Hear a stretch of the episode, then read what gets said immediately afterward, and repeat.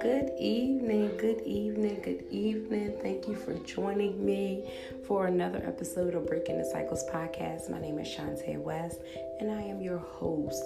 Um, today is November the 8th. 2021, and today we will be discussing that sometimes you know what I am my own problem.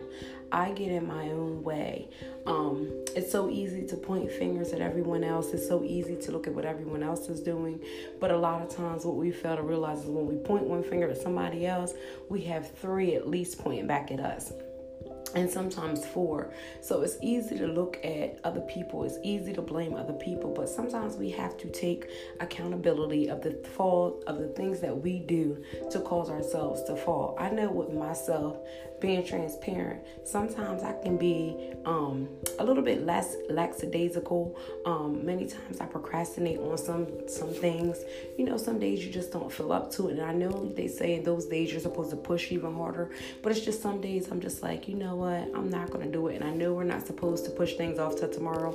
Maybe that's not you. Maybe that's just a me issue. But I know sometimes we're not supposed to push things off till tomorrow. But at times I do because sometimes we're so overloaded with things. You figure you got to take care of the homes. You got to go to your jobs. You got to take care of kids if you got them, your spouse if you have one. Um, many run businesses and different things. So during the day, we have a lot of things that is going on. So sometimes it's hard to just take a step back, just breathe and just regroup and get yourself together and really focus on what you should be doing. Um, I know for me too, I start a lot of projects or I would begin to start a lot of projects because, you know, my heart was in it and I knew exactly what I wanted to do. But then it's like it never gave me the time to really pinpoint on one thing and really focus on that one thing, complete it, and then start something else. So I just have a bunch of unopened projects that I was working on. So now it's like I'm taking the time to step back, regroup, breathe, and say, hey, okay, I can see where I erred in this. Okay, I can see where I went wrong in this. I can see where I was kind of impulsive in this.